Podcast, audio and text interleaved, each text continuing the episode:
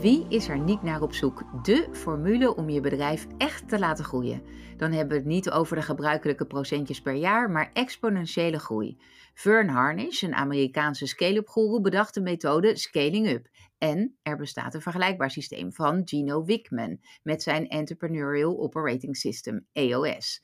Sander Klos, een Nederlander, de man achter de groei van Eens en Backbase en vele andere successen, schreef het boek Turbo Winst. Zet de turbo op je bedrijfsgroei met 45 superslimme interventies. Al meer dan duizend ondernemers zijn door zijn Scale Bootcamp gegaan. Vandaag in de Werkprofessor podcast komen we erachter wat deze groeiformule is en hoe jij die kan toepassen op jouw onderneming. Mijn naam is Wendy van Ierschot. Je luistert naar de Werkprofessor podcast. Welkom Sander, leuk dat je er bent. Ja, dankjewel. Nou, de mensen die deze podcast vaker luisteren, die weten dat ik zelf ook in die scale-up hoek zit. Ik heb zelf ook een boek geschreven, Scale-ups en Downs, wat zich vooral richt op het people stuk. Dus op ja, hoe, hoe gaat dat voor mensen en het goed opbouwen van de cultuur en leiderschap. Jouw aanpak is veel breder. Wat is er eigenlijk mis met uh, de scaling-up methode van Vern of met die EOS? waarom schreef jij jouw boek? Ja, mijn boek heb ik geschreven omdat, uh, omdat ik eigenlijk groei heb gezien als ondernemer. Uh, vanaf de jaren negentig eigenlijk, dat ik mijn eerste bedrijf oprichtte. Eigenlijk als een systeem. Hè? Dus ik ben informaticus van huis uit. Dus voor mij is een bedrijf eigenlijk een verzameling van processen en data en algoritmes. Ja, en ik begon al me snel te interesseren. Wat maakt nu dat een bedrijf eigenlijk versneld aan het groeien is? Wat zijn die processen? Welke algoritmes werken daar? Ja, en wat is de uiteindelijke systematisering die je nodig hebt eigenlijk om die groei te verankeren. Ja, en dat is eigenlijk de basis geweest voor het schrijven van het boek Turbo Winst. Ja, je, je uh, beschrijft in jouw boek 45 micro-strategieën. Voorbeelden daarvan zijn bijvoorbeeld customer journey marketing of high-end aanbod of easy onboarding of earn to ride. Of, nou, er zit eigenlijk bij elke micro-strategie heb ik de vraag een beetje, wat zit daar precies achter? Hè? People and job assessment of team character matrix. Maar eh, je hoort ook al meteen, het zit vrij gedetailleerd in elkaar. Hè? Je hebt ook een soort workshopjes, doe je erbij. Hoe ben je tot deze lijst van 45 gekomen en wat is voor jou een micro-strategie? Ja, dat is, is een interessante vraag, eh, want eh, in de jaren 90 al richtte ik mijn eerste bedrijf op. En daar um, ja, kwam ik erachter, gewoon hands-on was ik dat bedrijf aan het ontwikkelen. Ja, we, we begonnen met niks en we maakten eerst onze eerste miljoen omzet op een gegeven moment. Nou, dat bedrijf groeide eigenlijk als kool. En ik merkte dat, dat er bepaalde ja, succesingrediënten in zaten. Ik dacht, nou, dit werkt fantastisch en dat, dat moet ik gewoon koesteren. Nou, en na dat eerste bedrijf, wat we succesvol verkochten, start ik eigenlijk aan mijn tweede avontuur als ondernemer. En ik haalde eigenlijk weer diezelfde succesingrediënten weer van stal. Ik begon ze opnieuw toe te passen, wel in een ander kader. Uh, en ik voegde daar dan wel in de loop der jaren weer nieuwe aan toe. En zo groeide eigenlijk een soort arsenaal aan verschillende nou ja, elementen, hè, die later microstrategieën zijn gaan heten, die ik in feite iedere keer weer over en over weer toepaste in de bedrijven die ik, uh, die ik runde. Ja, oké, dus, dus het zijn inderdaad allemaal kleine dingen die je kan doen en de combinatie daarvan zorgt dan voor de titel turbowinst. Wat is het principe wat daar echt achter zit? Ja, die microstrategieën die hebben een bepaalde samenhang. En alle microstrategieën tezamen die leveren zogenaamde turbowinst. Ja, en de turbowinst is een, is een vliegwiel in, in wat in iedere onderneming werkt en kan werken. En waarbij je eigenlijk de overwinsten aan de achterkant zeg maar, van je verdienmodellen gebruikt om aan de voorkant meer nieuwe klanten te werven. En zo uh, werkt het als een soort hevel, als een, uh, als een vliegwiel letterlijk. En waarbij je eigenlijk met meer winst nog meer winst maakt. En ja, dat, dat mechanisme, dat, dat heeft een aantal zaken nodig om dat zo te laten werken. En dat is een systeem, een groeisysteem. En dat mechanisme is het turbowinstmechanisme. En kan je dat, ik kan me voorstellen als je nu als luisteraar zit te luisteren, dat je denkt, alright, dat klinkt goed, maar hoe, wat moet ik me erbij voorstellen? Kan je een voorbeeld geven uit de praktijk hoe we dat zien werken? Ja, aan de, ik had het net over de achterkant hè, van je bedrijf. En daarmee bedoel ik niet natuurlijk letterlijk de achterkant, maar dat is de, eigenlijk de, de verdienmodellen die draaien op je bestaande klanten. Dus de hele winst van jouw bedrijf zit in de levering van waarde en meerwaarde aan je, aan je klanten en aan je bestaande klanten. Daar ontstaat jouw winst. Een gekend hoofdpijndossier is echter uh, de voorkant van het bedrijf waar je bezig bent om nieuwe klanten te winnen. Nou, en wat is nu eigenlijk het hele mechanisme? Het idee is om meer waarde te bieden aan je bestaande klanten die meer van je kopen over langere tijd hè, tegen een toenemende prijs. En dat, dat gebeurt aan de ene kant in je onderneming. Dat je de overwinst die je daarmee realiseert, gebruikt en benut om aan de voorkant die nieuwe klant te vinden, te binden, te boeien en aan te trekken. Nou, en zo is, uh, krijg je een situatie waarbij je dus met een overwinst ja, je hoofdpijndossier ja, makkelijker uh, te, te lijf gaat. Ja, je noemt in je boek de groeiformule onthuld. Dan heb je een aantal factoren. Je zegt eigenlijk exponentiële omzetgroei betekent groeifactor A, B, C, D, E en F. Elk, eh, laten uh, vermenigvuldigen met elkaar. Is dat wat je dan nu ook uitlegt? Want, want de A is dan het aantal leads dat je hebt. De B is dan het aantal nieuwe klanten per lead. C is het aantal orders per klant. D het aantal producten per order. En E, de prijs per product. En F, de klantlevensduur. En als je dat allemaal natuurlijk laat groeien en dat met elkaar vermenigvuldigt, ja, dan krijg je een soort groeivliegwiel. Is dat wat je nu uitlegt of is dit iets anders? Ja, dat, dat klopt. Eh, die, die zes factoren van de exponentiële groeiformule, die verhouden zich eh, in die formule als een vermenigvuldiging. Hè? Dus het is... Uh, het is iedere keer, laten we zeggen, een, ja, product, een productsom. Uh, dus je doet A keer B keer C keer D keer E. Dus als ze allemaal met 10% groeien, dan neemt je totale omzet neemt over drie jaar tijd met ruim 500% toe. Uh, dus dat is eigenlijk het min of meer de magie die zit in die exponentiële groeiformule. Als ik, als ik de factoren van die groeiformule, zoals het aantal nieuwe klanten, zoals de prijs van je product, maar ook de bestelfrequentie. Hè, en wat staat er op die bestelling? Als je dat met 10% laat toenemen, dan bereik je toch een groei van een factor 5 in drie jaar tijd. Nou, en dat is waar veel ondernemers natuurlijk ja, heel enorm verbaasd over zijn. Want die zeggen, ja, hoe kan dat? Want 10% groei per factor, dat is eigenlijk heel beperkt. En dat is best goed te realiseren. En dus dan ontstaat er meteen de vraag, maar waarom is dit dan zo ingewikkeld? Want als het zo makkelijk zou zijn, zou iedereen zijn bedrijf keer vijf laten groeien eh, over een periode van drie jaar. Ja, dan kom je een beetje op de crux uh, hiervan. Wat is nou de moeilijkheid? Ja, ze moeten wel alle zes tegelijkertijd groeien.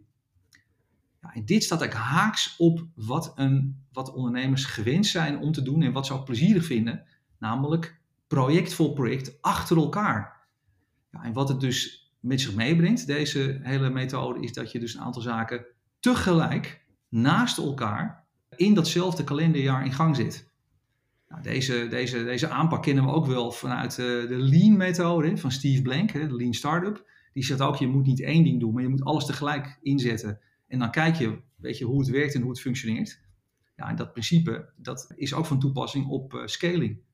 Precies, maar nou uh, bedenk ik me al meteen mijn eigen managementteam. Maar ik denk uh, ook van luisteraars die denken, dan gaat iedereen in die organisatie piepen en klagen van ja, dit is allemaal te veel. We doen te veel dingen tegelijk. Laten we nou eerst het een doen, dat goed afmaken en dan het ander. En jij zegt eigenlijk, ja nee, dat, dat leidt niet tot exponentiële groei. Maar wat doe je dan om je team te overtuigen dat ze alles tegelijk moeten doen? Ja, dat is de, dus de ontspanning geven dat alhoewel het 45 eh, kleine interventies zijn, kan je ze ook heel beperkt uitvoeren. En dus zo'n interventie, zeg ik altijd, het kost mij misschien vijf minuten om hem jou uit te leggen van hoe die in elkaar steekt. Om dat, om dat in een soort 1.0, een soort eenvoudige versie in je bedrijf toe te passen, ja, dat heb je eigenlijk vrij vlot voor elkaar. Noem eens een voorbeeld, noem eens twee voorbeelden waarvan je denkt: oké, nou, dit, dit, dit kan iedere ondernemer morgen mee, of iedere ondernemende professional, iedereen die werkt in een bedrijf, kan dat morgen implementeren. En dat is een van die 45 strategieën. Ja, ik, ik kan bijvoorbeeld een, uh, een microstrategie nemen uit de front-end marketing. En daar zit in, die, in de ladder zit een, het zogenaamde onweerstaanbare aanbod. En dus je doet veel moeite met marketing om uh, geïnteresseerde eh, kopers te vinden. Ja, en op het moment dat ze geïnteresseerd zijn, ja, dan doe je, doe je niet het normale aanbod, maar je doet ze een onweerstaanbaar aanbod. En in Nederland zijn we vrij slecht in het doen van onweerstaanbare aanbiedingen. We denken meestal, nou doe maar gewoon, dat doe je al gek genoeg. Maar door een onweerstaanbaar aanbod te doen, uh, met een hele lage prijs en een lage drempel met een hoge waarde, ja, zullen toch veel aarzelende kopers zeggen, nou weet je wat, ik ga dat gewoon eens doen. Ik ga dat product eens even kopen en uitproberen. Ja, en als ze dat doen, ja, dan zijn ze eigenlijk klant van je geworden. En kun je ze daarna blijven bedienen, zeg maar, met nog nieuwe andere, en andere producten. Precies, maar eh, het is wel grappig, want als je dat zegt met die lage prijs, dan denk ik meteen dat is dus geen turbo-winst, dat wordt juist turbo-verlies. Want ja, een onweerstaanbaar aanbod gaat inderdaad vaak over kwaliteit-prijsverhouding. Dus uh, hoge kwaliteit, lage prijs. Alleen dat, dat kost dus ook wat. Hoe, hoe bereken je dan of hoe besluit je dat dat een onweerstaanbaar aanbod is voor de klant? Dat vind ik niet moeilijk te bedenken, maar ook dat dat voor jou wel exponentiële groei gaat opleveren. Ja, nou, je kunt erop vertrouwen dat dat kettingeffect, wat er is tussen die factoren, dat, dat, uh, zeg maar, dat die samenhang, die zit in het systeem, wat, uh, wat in het boek staat beschreven. dus daar kun je op vertrouwen dat die samenhang, die klopt wel. Uh, jouw punt op het, de opmerking van ja, het kost geld, hè, zo'n onweerstaanbaar aanbod, dat is een dure oplossing. Dat is waar, maar daarom zei ik net al, dat is je hoofdpijndossier, die voorkant. En dat kost geld. Wil je dat goed uitvoeren en wil je de markt winnen? En een veel gehoorde opmerking is, vaak tussen ondernemers, ja, de concurrent die koopt de markt. Dat is niet eerlijk. Nee, nou, het is natuurlijk in die zin wel of niet, dat, eerlijkheid heeft er weinig mee te maken. Maar als jij een heel goed aanbod doet tegen een extreem lage prijs, ja, dan koop je daar inderdaad de markt mee, om dan vervolgens een hele hoop meerwaarde te bieden als de klant eenmaal bij jou binnen is. En dan zorg je ervoor dat je al die meerwaarde uh, blijft bieden. En daar ontstaat dan eigenlijk de overwinst. Door aanvullende verdienmodellen te introduceren en aanvullende producten aan te bieden. want als we daarnaar kijken, naar dat, dat gebied waar je als onderneming die winst realiseert, dan is het zo dat 65% van de Europese bedrijven hebben een enkelvoudig product. Dus die verkopen bijvoorbeeld zonnepanelen. En dan zeg jij van nou, ik, ik, ik bied zonnepanelen aan, die verkoop je aan jouw klant. Dan liggen ze op het dak en dan zeg je nou, dat is klaar en nu ga ik naar de volgende klant dus 50% van de Nederlandse bedrijven die, die doet dat zo. Ja, dat betekent dat er een enorm onontgonnen potentieel ligt bij iedereen die dat enkelvoudige model heeft. Dus breid nu zeg maar, je waardetoevoeging uit met aanvullende diensten en aanvullende producten. En ga op die manier meer waarde bieden aan je bestaande klanten. Dit is de makkelijkste route. Hij ligt helemaal voor je open. Je hebt die klant al, je kent hem, je weet wat zijn onopgeloste problemen zijn. Het enige wat je moet doen is daar een antwoord op formuleren en dat naar die klant toe brengen. Nou, vervolgens zal die klant dat kopen. Die zal zeggen, nou, wat fijn dat je weer een ander probleem bij mij hebt opgelost. Dus uh, die relatie wordt steeds inniger en steeds, nou zeg maar, steeds, steeds hechter. En dat maakt dat je een propositie kan doen die nog meer waarde biedt. Tegen een nog hogere prijs en wat nog meer vertrouwen verlangt.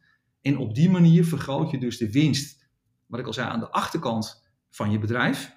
En een deel van die overwinst, niet alles natuurlijk, maar een deel daarvan, die kun je dan inzetten om aan de voorkant dat onweerstaanbare aanbod nog onweerstaanbaarder te maken. Dan kun je zeggen, ik verrijk dat zeg maar met steeds meer waarde, steeds meer, nou ja, eh, ja zeg, een beter aanbod wat aansluit bij de behoeften van jouw aankomende klant, die dan ook zeg maar in steeds grotere mate dat aanbod zal accepteren en daarop in zal gaan, waarna die vervolgens in die ketting komt aan die achterkant Weet je, waarbij de, al die, die waardepropositie ligt. En die twee, die moet je dus hand in hand, bouw je die op. Ik ga steeds meer geld verdienen aan de achterkant van mijn bedrijf. Ik herinvesteer delen daarvan aan de voorkant. En ik ben dus bezig daarmee om een vliegwiel eigenlijk op gang te brengen. Ja, en dat is, dit is dus wat ik beschrijf nu, dat is het turbo-winst mechanisme. mechanisme. Precies, dat is echt wat daaronder zit, waarvan je denkt, kijk, zo werkt dat. En die, die 45 micro-strategieën, zijn dan allemaal kleine interventies die je doet in je bedrijf om dat mechanisme te optimaliseren. Klopt, klopt. En uh, dat is ook, je zei al 45, dat zijn er, dat zijn er het klinkt misschien als veel, maar in feite eh, kun je, ja, kun je in, een, zeg maar, in een beperkte tijd kun je die vijf interventies in je bedrijf inbrengen. En dan zie je al het mechanisme ontstaan wat ik schets net. En wat gebeurt er dan? Je topline, dus je omzet, gaat daarmee zeg maar, die gaat sterk omhoog en steeds sterker, want dat exponentiële effect van die formule, die kikt in, hè? want je gaat die zes factoren tegelijkertijd aanjagen. Dus dan zie je ineens, ontstaat die exponentiële boog in die omzet. En denk je, wow, wacht even, wat gebeurt daar joh? Ik ga ineens steeds maar meer en meer en meer omzettoename krijgen. En wat een tweede factor is, dat omdat je steeds meer waarde biedt aan je bestaande klanten, die je toch al hebt gewonnen, neemt de winstgevendheid van je bedrijf procentueel toe. Ja, dit is een heel belangrijk mechanisme. Dus de, de procentuele winstgevendheid, die neemt toe. En je omzet neemt toe. En daarmee bereik je dus eigenlijk dat tweesnijdende zwaard, dat dubbele effect, dat je winst dus ook uh, enorm toeneemt. En uh, wat ik als turbowinst heb betiteld in het boek. Nou, ik, ik vind het een, een, een fantastische horizon die je ons biedt. Het ziet er helemaal zonnig uit en uh, ik krijg er allerlei mooie beelden bij. Ehm, die 45 kleine elementen, die zien er voor mij ook uit alsof dat op allerlei gebieden in je bedrijf effect heeft. Het gaat aan de ene kant over HR-onderwerpen van kerncompetenties en nou, wat ik net al even zei, zo'n People Strategy Roadmap of een KPI-structuur. En aan de andere kant gaat het over brand performance matrix, over merkbekendheid, marktactivatie, wat wel meer in die sales- en marketinghoek zit. Uh, maar het gaat ook over waardegestuurd verkopen. Dus het, zit, het grijpt eigenlijk overal in. Wat is de structuur waarvan jij denkt dat werkt het best om dit te implementeren in je bedrijf? Als je net tegen ons hebt gezegd, het mag niet één voor één. Het moet allemaal tegelijk. Ja, wat, wat het beste werkt is om het toch, uh, laten we zeggen, te bundelen. En die, om, niet om weer een begrip te introduceren, maar de microstrategieën uh, die zijn gebundeld in zogenaamde macro-strategieën. is een soort pakket, pakketje. En dat pakketje, je kunt pakketje voor pakketje het beste toepassen. Dus richt je nou eerst bijvoorbeeld op de achterkant op de, zeg maar, op de, op de, op de verdienmodellen op je bestaande klanten. En optimaliseer eerst je backend en je sales. Op die manier vergroot je de winstgevendheid in je onderneming. Dan heb je eigenlijk al twee bundeltjes, heb ik al genoemd, weet je, waar, waar ongeveer 10 microstrategieën in zitten. Dus je backend en je sales, dan ga je winstgevendheid vergroten. Dan vervolgens kun je naar de voorkant van je bedrijf, kun je zeggen, nou, ik ga mijn branding bekijken en mijn front-end marketing. Alles wat ik nodig heb om die toestroom van die nieuwe klant, die nieuwe klant, om dat te verbeteren. Ja, en dan is dat eigenlijk met elkaar een, ja, een, een samen, samenhangend geheel geworden. Nou, en wat, dan heb je eigenlijk nog één bundeltje wat, wat je overhoudt. Dat is namelijk jijzelf als ondernemer. De missie die je ziet voor jezelf in de wereld. Dus wat is eigenlijk je, je grote waarom? Wat is je toegevoegde waarde? Wat wil je zelf eigenlijk met je onderneming?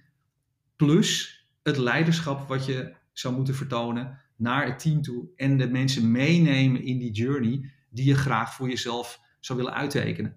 Ja, naar mijn idee zijn dat eigenlijk, dat is eigenlijk de Holy Trinity. Hè, dus de achterkant van je bedrijf, de voorkant van je bedrijf en de combinatie van jezelf, je missie en je teamleden. En als je dat in zijn geheel toepast in je onderneming, ja, dan heb je daarmee alles uh, gecoverd. Lekker. Kunnen mensen jou inhuren als interim manager? Ik zie jou, uh, ik, ik, wil je graag morgen aannemen als uh, mijn nieuwe CEO voor uh, zes maanden en dat jij dit dan allemaal implementeert. Nou ja, het grappige is dat, dat, dat, dat ik heb mijn uiterste best gedaan met, met dit nieuwe bedrijf, hè, heet Business Accelerator, om, om juist geen adviezen te gaan geven. Want ik geloof namelijk in, meer in empowerment van de ondernemer. Die ondernemer is zelf ontzettend goed in staat om zijn eigen boontjes te doppen en zelf keuzes te maken. Alleen zou het niet heel handig zijn als hij gewoon een heel klein setje aangeleverd krijgt, een soort klein arsenaal aan interventies die kant en klaar zijn en die hij gewoon kant en klaar aangeleverd krijgt, die hij zo kan uitpakken. Ik vergelijk het wel eens met IKEA. Dus een, een boekenkast timmer is best complex met een stapel planken. En maar als je naar IKEA gaat, dan krijg je zo'n pak. Dat pak je uit, er zit zo'n handleiding bij. Nou, dus groeven die kast zo in elkaar. Nou, dat is het eigenlijk het grote verschil uh, in, in onze dienstverlening. Wij leveren de IKEA-pakketten eigenlijk en gaan ervan uit dat je dus helemaal geen advies nodig hebt. Maar dat we zeggen, dit zijn de pakketten, pak, je ze nou, pak jij ze nou zelf uit, ga dat nou eens toepassen en dan zie je vanzelf dat de samenhang van die pakketjes, dat dat eigenlijk voor je gaat werken. En, en waarom doe jij dit, Sander? Wat, wat, waarom ben jij dit gaan doen? Wat is jouw eigen ja, drive? Ja, het is, het is um, zo dat, dat, dat ik zie veel ondernemers die hard werken, uh, die een mooi bedrijf hebben, waar enorm veel kansen in zitten en waarvan ik graag zou willen zien ja, dat het groter wordt en dat ze hun gift aan de wereld uh, kunnen brengen en dat ze hun impact daarmee kunnen vergroten. En, maar ik zie ook dat er heel veel bedrijven onder een soort glazen plafond komen. He, dus uh, het bedrijf is ontwikkeld, het doet 1, 2, 3 miljoen omzet, misschien tot 10, zo'n beetje in die fase. En dan, dan komen ze in een soort, ja, in een soort van stilstand. Ja, en wordt het, een, wordt het een bedrijf een flatliner. Ja, en dat is doodzonde, want als je die bedrijven verder kunnen ontwikkelen, ja, dan vergroten ze ermee hun impact. Beter voor de wereld, beter voor de ondernemer en ook veel beter voor de mensen die in die teams uh, werken. En dus ik eigenlijk, uh, ik wilde op zoek naar uh, een soort model van empowerment.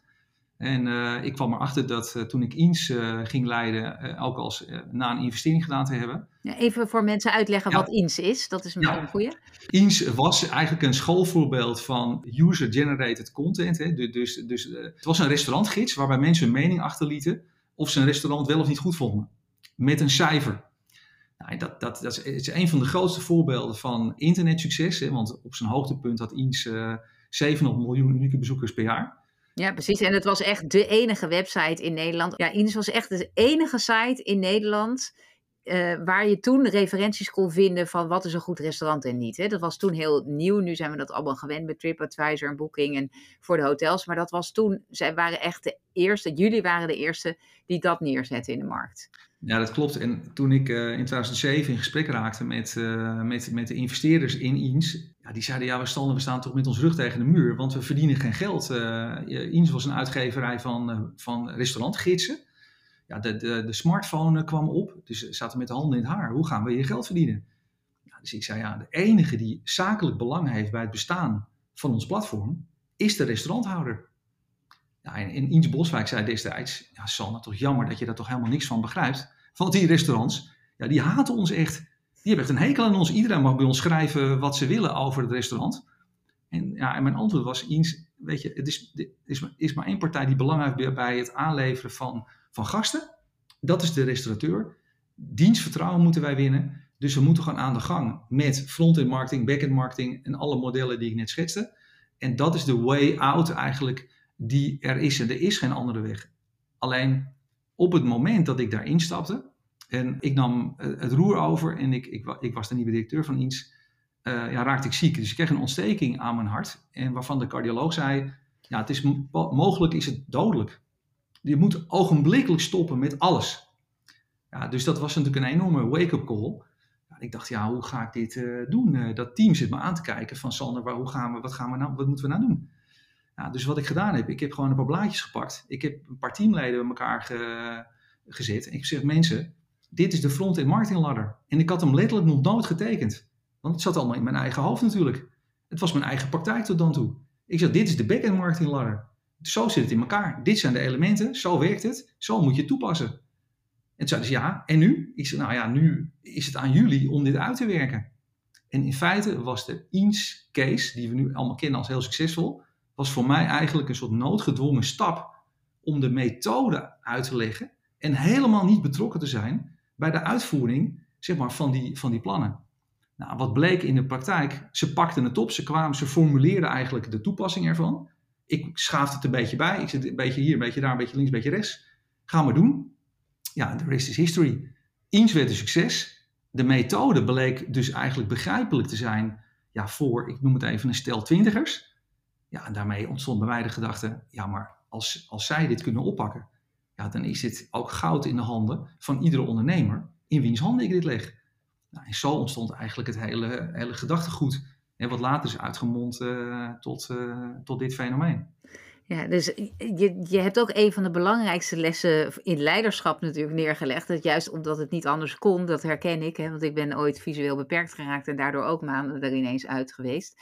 En nog steeds uh, kan ik niet op volle kracht werken zoals ik toen deed. Maar je wordt dan gedwongen om over te dragen en ook expliciet te maken wat eigenlijk impliciet een beetje in je hoofd zit. En wat je van nature doet of op intuïtie doet. En dat moet dan ineens in een structuur en een methode. En dat... Uh, ja, dat fijnstellen en scherpen, dat is ook nog een heel werk. En ook om dat op te schrijven in het boek. Wat heb jij geleerd van het schrijven van het boek? Um, nou, eh, bij het schrijven van het boek kwam ik op het punt, uh, wat is nou de samenhang? En je, je vroeg het eigenlijk helemaal aan het begin. Je zei, is dat nou iets nieuws, die, die turbo formule en die groeiformule? dat vliegwiel eigenlijk en die rekenformule. Wat is nou de samenhang daartussen? En daar ben ik meer over gaan nadenken. En dus ik heb eerst het kwalitatief beschreven. En dus, dus wat is de impact van branding en front-end marketing op die groeiformule? Maar gaandeweg bleek eigenlijk dat ik toch wel in staat was om er eigenlijk een rekenmodel onder te leggen nog. Met een verklaring wat de rekenkundige verhoudingen zijn. En dat boek, daar staat dat niet letterlijk in natuurlijk, want dat past er niet in. Dat zou veel te, veel, veel te omvangrijk worden. Maar het heeft wel geleid tot een heel rekenmodel, waarin ik eigenlijk de samenhang tussen al die aspecten uh, doorreken in een heel groot rekenmodel. Ja, en het, het, het, eh, opmerkelijk is dat ik eh, daarover in gesprek raakte met een, met een Nederlandse investeerder. En die zei, weet je wat, ik ken een partij, die kan dit gewoon programmeren. Hmm. Waarom gaan we dat hele rekenmodel en het gedachtegoed over die groeiformule en over die microstrategieën, waarom stoppen het niet in een app? En dit was zo'n beetje begin uh, vorig jaar. Dus ik heb de stoute schoenen aangetrokken uh, en we hebben deze app uh, laten ontwikkelen. En dus dat vereist nog wel de nodige uitzoekerij. En ook met AI natuurlijk kun je er dan in hè, om verbanden natuurlijk op te sporen. Nou, de app die ligt nu op de testbank. Dus we zijn op dit moment zijn we die app aan het doortesten. en hij stelt je dus in staat om door aan te vinken of je wel of niet bepaalde microstrategieën in je bedrijf hebt staan. In combinatie met je kwartaalresultaten. Dus die upload je in, in de app kun je gaandeweg krijg je zowel van de scale-up tracker, want zo heet dat uh, product, krijg je advies over wat moet ik nou doen, aan welke knoppen moet ik draaien om die turbowinst te behalen. Maar tegelijkertijd wordt een vergelijking gemaakt. In hoeverre ben jij nu geslaagd erin en drukt het zich nou ook uit in die cijfers die je aan, aan, ons laat zien? Nou, en die vergelijking, ja, die kun je, zeg maar, daar kun je de terugkoppeling uh, op geven aan de ondernemer. Ja, en, en, en het is natuurlijk lekker motiverend, want dan, dan weet je ook waar je aan moet werken. Uh, Sander, het spijt me, we kunnen niet verder praten, want anders gaan we door onze tijd heen. Uh, maar dit laatste klinkt ook weer heel interessant. Ik ben ook heel benieuwd hoe dat zich ontwikkelt en of dat aanslaat bij ondernemers en of je er dan inderdaad, ja, of dat ook zo of online werkt. Uh, maar ik zie daar ook uh, zeker een toekomst in dat je daar op een laagdrempelige manier natuurlijk heel veel mensen ermee in aanraking kan uh, laten komen. Ja, inderdaad, het werkt twee kanten op. Heel laagdrempelig als het ware in, in Nederland. Maar de plannen zijn natuurlijk ook om daarmee het buitenland op te zoeken. Ja, geweldig. Nou, dankjewel Sander. Geweldig. Jouw, uh, jouw inspiratie en je kennis dat je dat hebt opgeschreven in een boek en met ons wilde delen. Dankjewel daarvoor. Voor alle luisteraars, uh, dankjewel voor het luisteren. Mocht je ideeën hebben of suggesties voor sprekers of commentaar hebben op deze podcastaflevering, laat het me weten op wendy vpeople.com en V schrijf je met V-I-E. Tot de volgende keer.